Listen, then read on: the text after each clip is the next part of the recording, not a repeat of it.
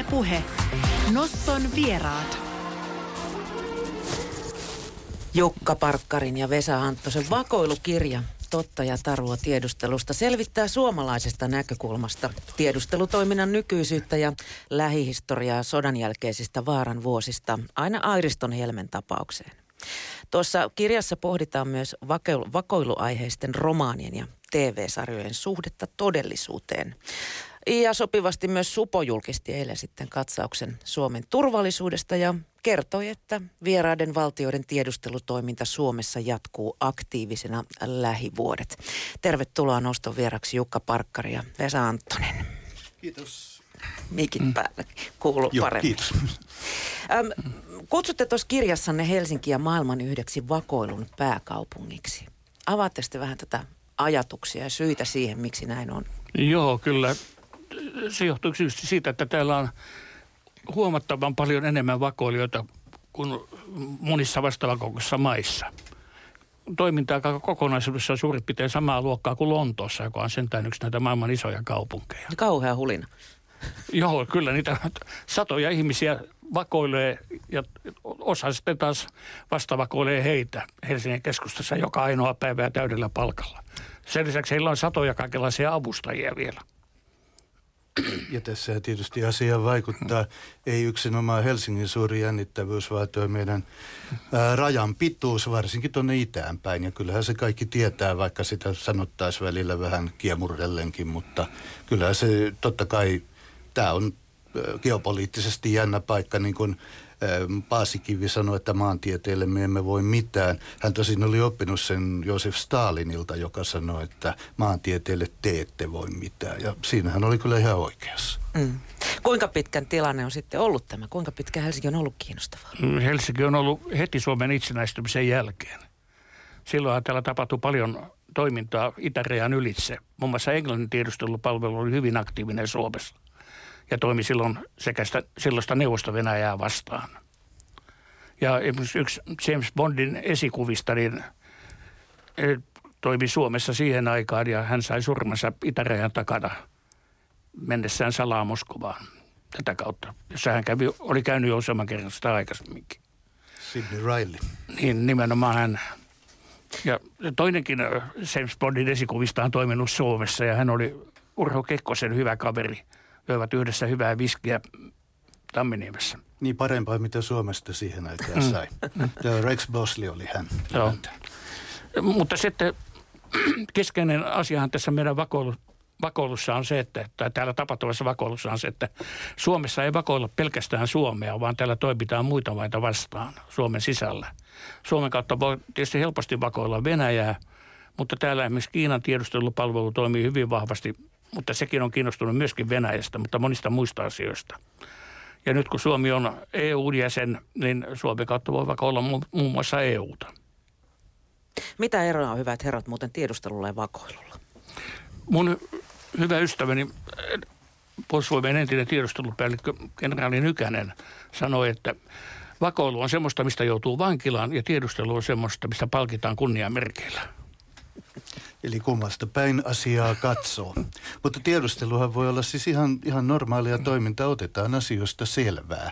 Että sehän ei aina tarkoita jotain nurkissa hiippailua ja hirveää salaperästä. Siihen kuuluu paljon hyvin arkista puhua. Niin, puhutaankin laili, siis laittomasta tiedustelusta. Se on se, mitä jahdataan Helsingissä esimerkiksi suojelupoliisin toimesta. Ja tota niin, tiedust, normaalin tiedusteluupseerin työpäivään Helsingissä, niin se alkaa aamulehtien lukemisella. Siksi heidän syytä osata myöskin suomen kieltä puhua ja puhuvatkin useimmiten. Jotenkin tuntuu, että kansalaisilla on valtavan romanttinen ja tämmöinen niin kuin salaperäinen käsitys tiedustelusta, mutta senhän ei tarvitse olla pelkästään sitä. Se voi olla ihan tällaista jalkatyötä myös. Joo, ja sitten siellä on kauhean vähän kauniita naisia. Eikä voi koko ajan ryypätä. Ei, ei, ei sitä kukaan jaksa. Mutta aika paljon kuitenkin. No. Se kirjo, kirvottaa kielenkantoja vieraanvaraisuus ylipäätään. Se on, kuuluu, kuuluu tota noin osa. Tuossa on sen niminen, tuossa vakoilukirjassa sen niminen kappale, kun viisikko vakoilee ja syö hyvin. Siinä viitataan paitsi Blytonin kuuluisiin lastenkirjoihin, jossa syödään koko ajan, koska ne on pula-ajan kirjoja. Mutta myös Cambridgein viisikkoon – joka oli vähän vakavamman laatuinen maanpetostapaus ja näin poispäin. Mutta koko ajan mukaan on kuulunut se, että tuota, niin kuin Jukkakin on istunut monet kerrat mun ymmärtääkseni hyvillä aterioilla ja tota, noin asianmukaisten ruokajuomien kanssa, että ei se ole ihan keksittyä se puoli. Ei, mutta siis tämä alkoholi on Suomessa poikkeuksellisen paljon ollut tämän tiedustelun polttoaineena. Se esimerkiksi sotien jälkeen, kun tapahtui tämmöistä niin sanottua pintavakoilua, jossa rajan yli houkuteltiin ihmisiä hankkimaan tietoja Suomesta itäänpäin, niin vodka-pullo oli se, mikä toimi palkintona. Käypää valuuttaa. Se oli käypää valuuttaa. Samoin kalasäilykkeet. Blytonin viisikko oli muuten siinä mielessä epäuskottava, että jos kukaan söisi noin paljon, niin ne kyllä juoksisi metriäkään. Ei, se oli sanoja lapsille vaan, koska siinä oli just kovat ajat, niin se, ne sai niin kuin makustella mukana niillä kaikilla. Ne oli useimmiten säilykkeitä ja muita tällaisia, että ei ne ollut mitään, eh, mitään gastronomisia ihmeellisyyksiä, mutta se oli just idea, että sitä oli paljon. Millaisista määristä vakoilijoita sitten me puhutaan, jos me puhutaan vaikka Helsingistä? Sadoista. Vähän tietysti siitä kiinni, että lasketaanko mukaan myös vastavakoilijat. Mun mielestä ne kuuluu siihen samaan pakettiin. Mm. Eikä määrä ole tietenkään vakio sen puolella, että jos tulee tietty tilanne, niin kyllä sieltä tulee tilauksesta apuväkeä sieltä sun täältä.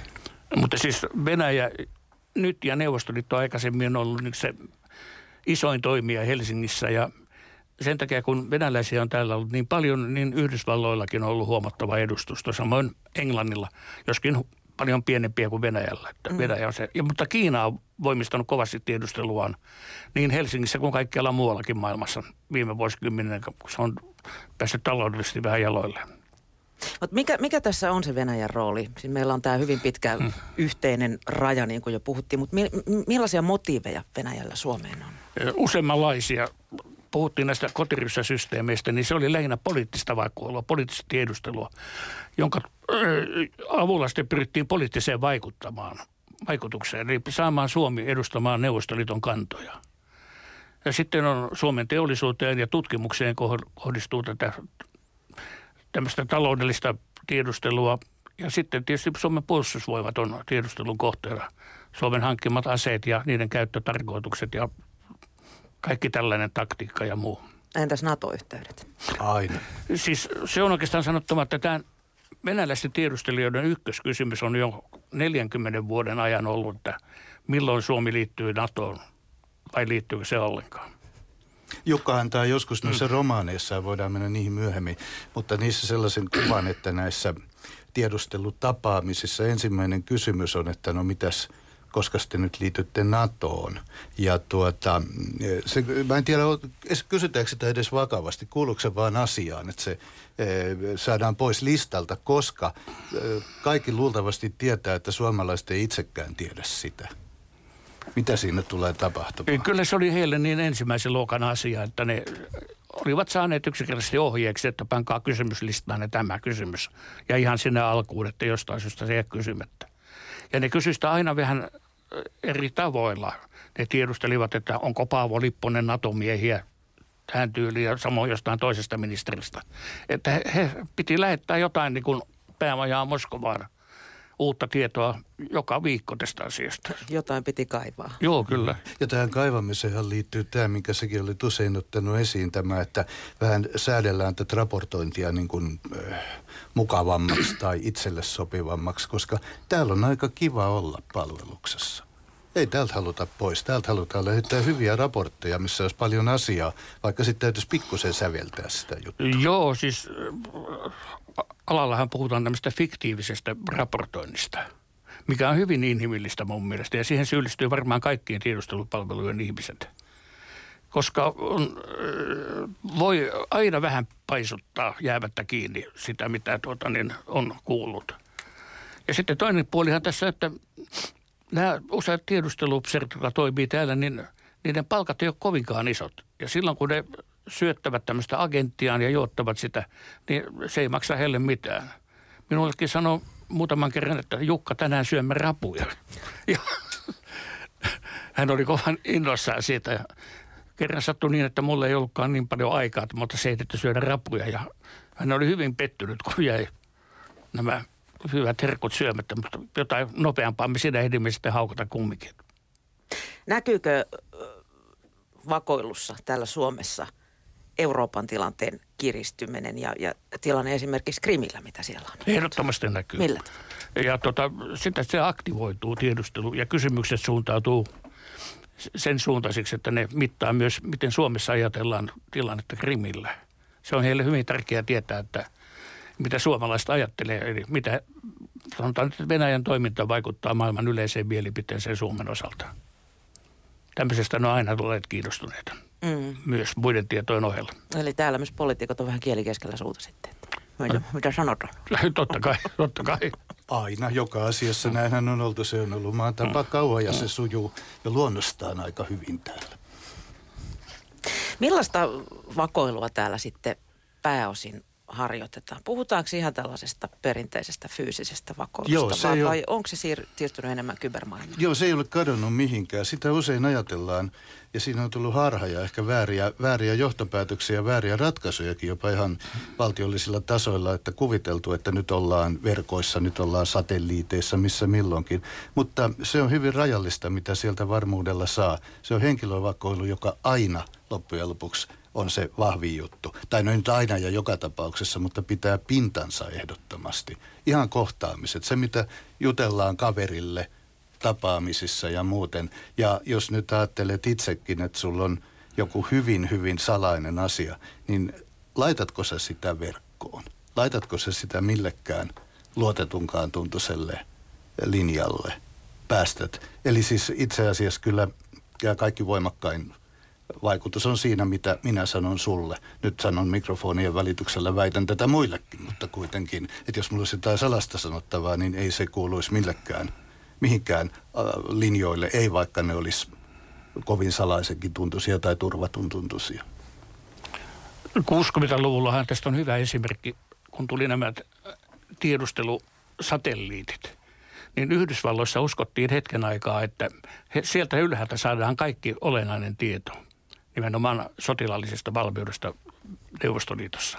Mutta hetken päästä ne huomasivat, että eivät he tiedä yhtään mitään, mitä Kremlin johtajat ajattelee.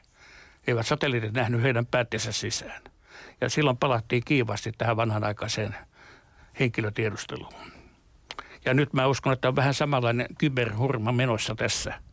Ne on vain laitteita ja kaikkein olennaista on se tiedon käyttäminen, eli tiedon analyysi, niin kuin alalla puhutaan. Niin, datamassalla ei sinänsä tee yhtään mitään. Ei, se voi olla vaan hämäävää, kun sitä on liikaa. Sieltä ei löydetä mitään. Näinhän kävi muissa näissä terroriskuissa Yhdysvaltoihin. Heillä olisi ollut kaikki tieto FBIlla, mutta tietoa ei päästy analysoimaan, niitä ei koottu samaan paikkaan. Eli vanhanaikainen, vanhanaikainen fyysinen viitta ja tikari vakoilu, niin kuin ne puhuvat ennen aikaa, niin – se on edelleen voimassa ja suojelupoliisi myös painottaa tätä puolta. Niin oli, oli romanttista tai ei, mutta joka tapauksessa, ja mä, en, mä vielä äskeistä täydennän sillä, että ei se tarkoita, etteikö, että se tekisi niin kuin tämän verkkojen seurannan tarpeettomaksi. Totta kai siellä liikkuu monenlaista informaatiota, mitä pitääkin seurata, ja, ja, ja takuulla on paljon asiaa, mutta summa summarum se ei tee tyhjäksi tätä henkilökontakteja. Mitkä Vielä... voi olla hyvin vanhanaikaisia. Tiedätkö, semmoisia puistossa vaihdetaan joku lippulappu tai jotain. Sibeliuspuisto on kytikselle vaan sitten. Joo, Joo se on suosittu, suosituin paikka tietääksemme. Joo, se voitte mennä vakoille, jota bongaamaan sinne vaikka, että muiden turistien seasta.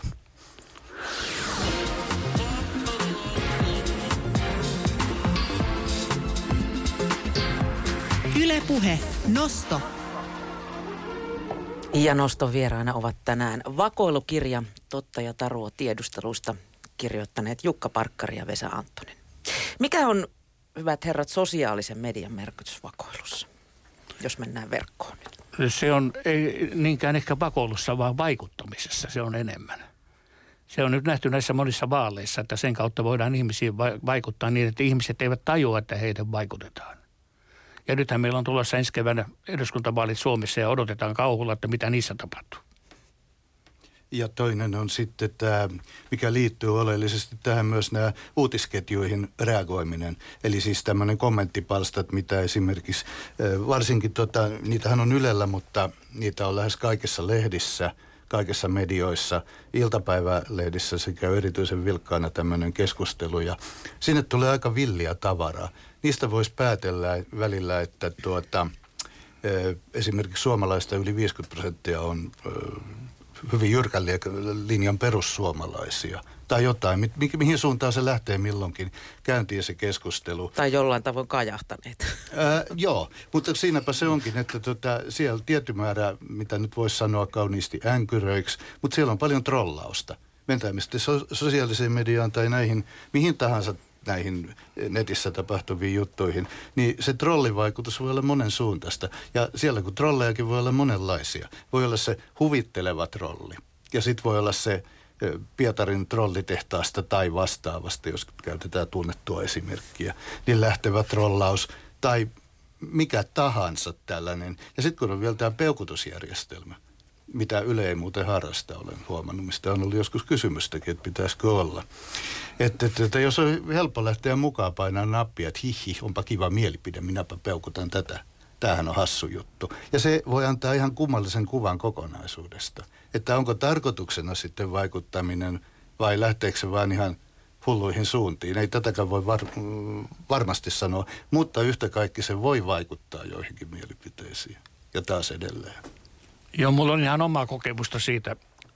Siihen aikaan, kun mä kirjoitin vielä lehteen kolumneja, niin mulla alkoi tulemaan useilla eri nimillä, joista osa oli suomalaisia, niin tietoja siitä, hyvin luotettavia pitkiä selostuksia, että sitä Ukrainan yllä ammuttua matkustajakonetta eivät ampuneet suinkaan alas venäläiset, vaan nimenomaan ukrainalainen hävittäjä. Ja sattui onneksi onnellisesti, mä pikkusen tiesin näistä lentokoneista enemmän kuin ne lähettäjät. Niin ne paljastui saman tien, että ne oli pelkkää humpuukia. Ja, mutta kumminkin ne yrittivät uskotella ja siinä oli tietysti tavoitteena, että mä käyttäisin heitä lähteenään. Ja olisin niin hölmöä, että tämmöisillä tiedoilla niin alkaisin väittämään päinvastoin. Kirjoittaisit sitten mm. vähän eri tavalla. Joo. Millaisia aktiivisia tiedustelupalveluja muuten Suomen maaperällä tällä hetkellä toimii? Niitä on vaikka kuinka paljon. Siis, siis lähdetään siitä, että joka lähetystössä on joku virkailija, joka hoitaa sitä hommaa. Pienimmissä se saattaa olla vaikka osapäivätyönä. Ja sitten näissä isommissa, niin jos niitä alkaa tässä luettelemaan, niin tietysti Venäjä ja Yhdysvallat ja Kiina on ne, missä on kaikkein eniten tätä väkeä. Niissä kaikissa puhutaan siis useista kymmenistä. Ja sitten siellä on useampia tiedustelupalveluita. Siis Venäjällä on ulkomaan tiedustelu, SVR ja sitten on tuota, niin sotilastiedustelu GRU. Ja sitten voi olla hyvinkin todennäköisesti, että myös Venäjän tämä sisäinen tiedustelupalvelu FSB toimii Suomessa. Sitten on mailla tietysti sotilastiedustelut, joita edustavat esimerkiksi sotilasasiamiehet Yhdysvalloilla myöskin. Ja kaikenlaista tietoliikennetiedustelua, että siellä on, kun nämä kaikki kokoaa yhteen, niin tulee huomattavat määrät ihmisiä. Jos puhutaan hetki sitten Supon roolista, niin sehän on perinteisesti toiminut Suomessa, mutta rajoitetusti jonkin aikaa nyt myös ulkomailla. M- millä tavalla tämä uusi tiedustelulainsäädäntö tulee Supon toiminnassa näkymään? Muuttuuko se enemmän tiedustelupalveluksi? Suomellahan ei omaa tiedustelupalvelua ole. Joo, kumma kyllä niitä tietoja on saatu jos, jostain hankittua aina. Että, mutta, Sivuhomman. Niin, sitä voidaan, niin kuin sanotaan, että vakoilussa voidaan ostaa, myydä, vaihtaa ja varastaa kaikkiakin tietoa, mutta niin, nythän sitä pystytään sitten niin kuin laillisesti hankkimaan, saadaan nämä lait kuntoon. Ja sinnehän joudutaan palkkaamaan huomattava määrä väkeä. Paljonko supolaisia tällä hetkellä? Tällä hetkellä on ehkä noin, lähentelee, en ihan päivällä en tiedä, kun on koko aika palkattu lisää. Mutta kun tässä joku vuosi sitten Supassa oli vähän yli sata, niin sinne tulee kaikkiaan 500. Että se kuvaa, kuvaa tätä vauhtia tässä. Että. Mm. Millä tavalla, millaisena te näette Supon tulevan roolin? No se tulee olemaan tämmöinen yhdistelmäpalvelu, mitkä on, hy, niin, mitkä on nykyään muoti, että tiedustelu ja vastaava koulu on samassa. Vanhan aikahan oli aina erikseen, että ne pystyivät kyttämään toisiaan. Mm. Ja, mutta tässä nyt unohdetaan se, että suojelupoliisi ei ole ainoa meidän vastaava koulu, eikä tiedustelu, vaan puolustusvoimilla on tiedusteluosasto ja sitten on myöskin vastaava koulu. Toi, se toimii vielä matalammalla profiililla. Huomattavasti matalammalla. Supahan on tuommoinen julkisten äh, tietojen välityslaitos verrattuna kuin puolustusvoimien hommiin. STT. Joo. Ja ilman tätä Ruotsin tapausta muutama vuosi sitten, jolloin äh, sieltä tuli tieto – että Suomen, Suomen verkkoihin ulkoministeriöön on tunkeuduttu, niin sehän eh, potkas liikkeelle tässä hyvin voimakkaasti tätä keskustelua, koska sitten siinä huomattiin, niin kuin havahduttiin siihen, että ei tämä nyt voi ihan tällä lailla mennä. Siis kun Ruotsin signaalitiedustelu FRA on saanut jo vuosikaudet valvoa Suomen kautta menevää viestiliikennettä, mitä ei ole täällä saanut valvoa. Mm. Ja se on ollut vähän hassu tilanne, että Suomi on ollut ainoa tämmöinen meihin verrattava maa, missä tämmöistä lainsäädäntöä ei ollut. Mennään kohta siihen. Supo on nimittäin hyvin ajankohtainen julkisti eilen katsauksen Suomen turvallisuudesta ja kertoo, että vieraiden valtioiden tiedustelutoiminta Suomessa jatkuu aktiivisena lähivuodet. Ja ton katsauksen mukaan Suomi on myös aktiivisen hybridivaikuttamisen kohde ja, ja hybridivaikuttimen sanalla sillähän tarkoitetaan toimintaa, jolla erityisesti sitten suurvallat pyrkii laajankin keinovalikoiman avulla edistämään omia etujaan ja aiheuttamaan sitten vahinkoa kohdevaltiolle. Niin tässä nyt on semmoinen syytä ottaa huomioon, että tämä on uusi käsite, tämä hybridivaikuttaminen, mutta itse asiassa sitä on tapahtunut aina muodossa ja toisessa. Tekniikka on tuonut nyt omat lisänsä. Esimerkiksi aina ennen sotiikin aseelliseen toimintaan on liittynyt huomattava määrä tiedustelua, propagandaa ja paidostusta ja kaikkea tällaista, mikä nykyäänkin kuuluu hybridivaikuttamiseen. Disinformaatio on aika oleellinen se, että pyritään sekoittamaan pakkaa heittämällä täysinkin härskisti – paikkansa pitämätöntä tietoa. Mutta kun se tehdään tietyllä tavalla vakuuttavasti, niin kyllähän sillä saadaan sekaisin hetkeksi, että mitä tässä voi uskoa. Mutta nyt alkaa niin kuin jäljet näyttää ainakin jossain kohdissa siltä, että ehkä, ehkä kaikki ei ole ihan yhtä uskottavaa. Niin tuossa tiekkarissa sitten suojelupoliisin päällikkö Antti Pelttari mainitsi esimerkkinä tästä hybridivaikuttamisesta Suomen energiapoliittiseen päätöksentekoon vaikuttamisen. Mitäköhän tämä mahtaisi käytännössä tarkoittaa, miltä se kuulostaa? Sillä viitataan ydinvoimaan, jota rakennetaan yhteistyössä ja sitten tähän kaasuputkeen. Noin kauniisti sanottuna, mutta näitä ei haluttu mainita nimeltä. Miten Suomi voi sitten tällaisiin varautua? Eikä sen auta muu kuin pysyä ajan tasalla ja käyttää järkeä, jos sitä sattuu olemaan.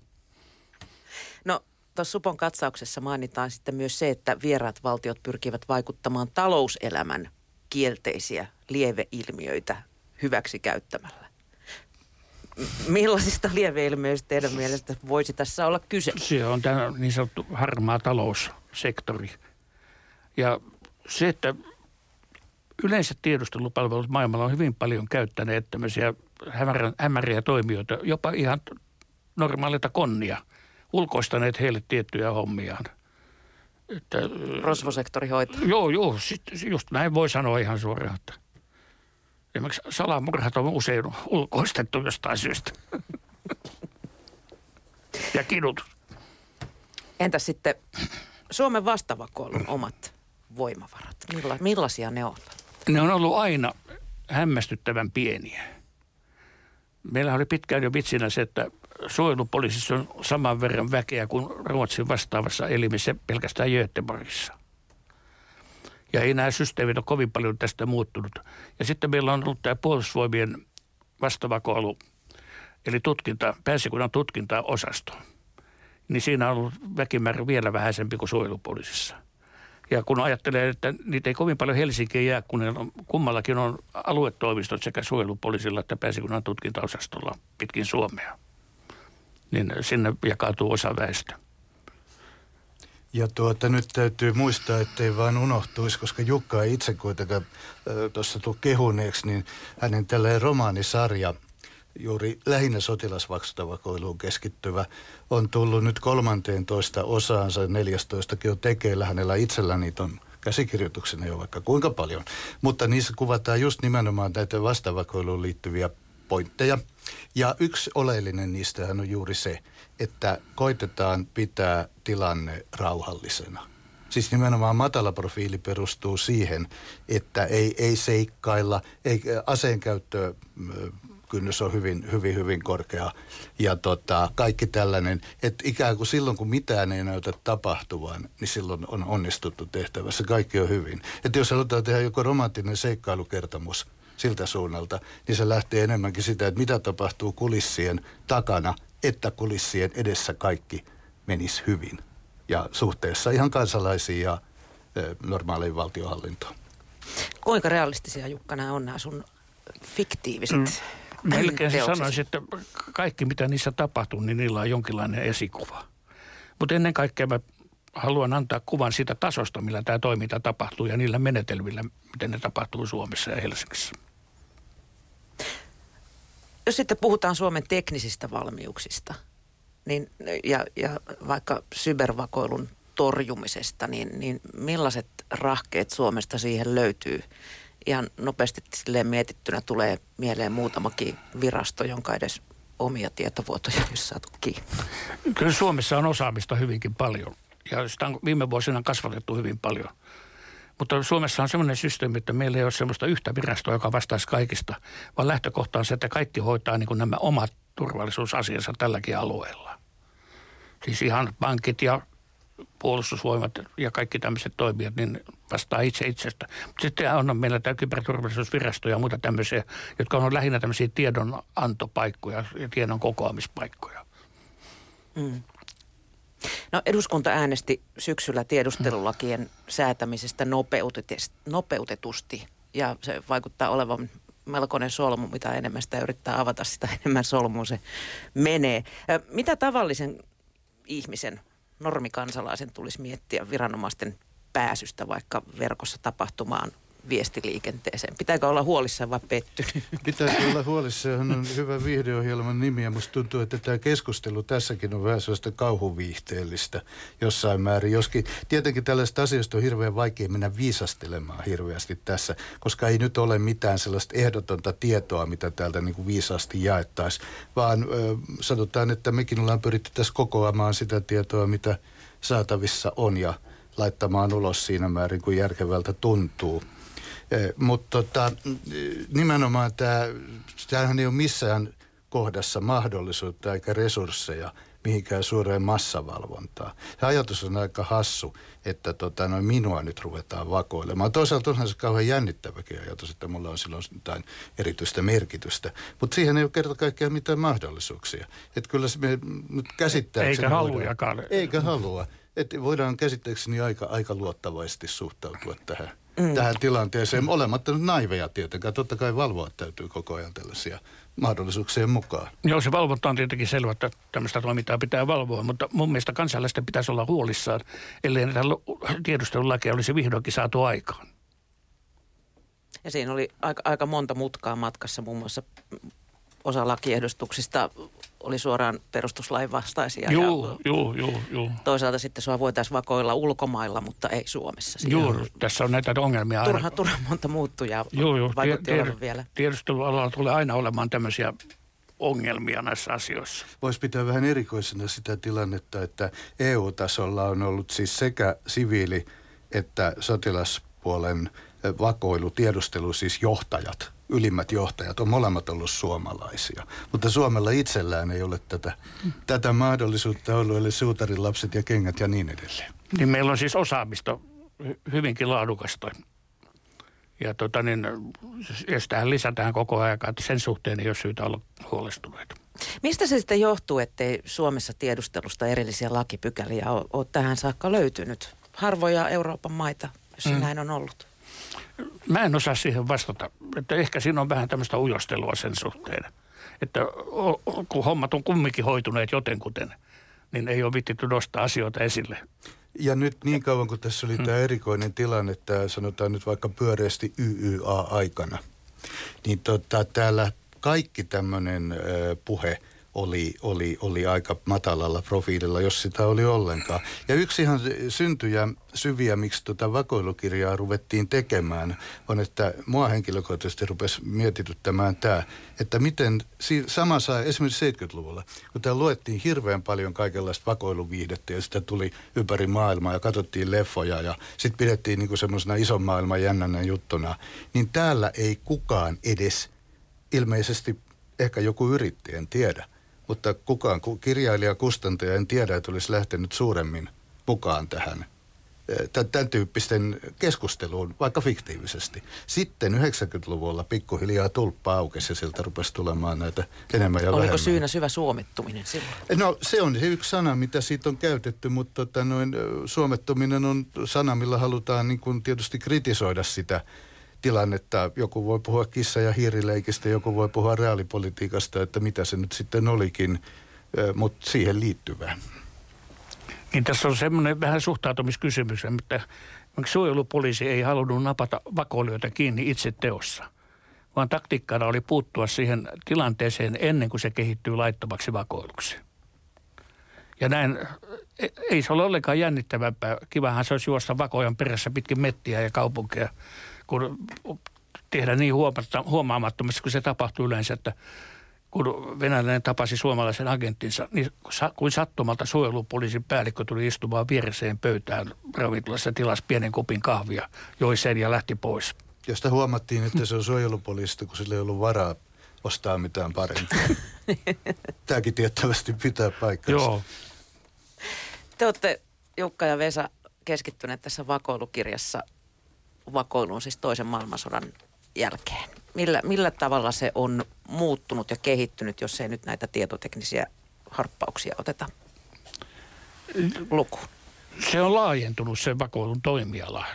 Mitä vakoillaan ja uusia tekijöitä on tullut mukaan Suomessa toimimaan. Nimenomaan tämä jo mainittu Kiina valtavan isolla panoksellaan. Mutta muutenhan tämä on perusasetelmat pysyneet ihan samana tässä meidän lähiympäristössä. Ja se, miksi puututaan nimenomaan tähän lähihistorialliseen juttuun, että sitten vanhempaa historiaa, siitä on kirjoitettu paljon. Siitä on todella paljon saatavissa.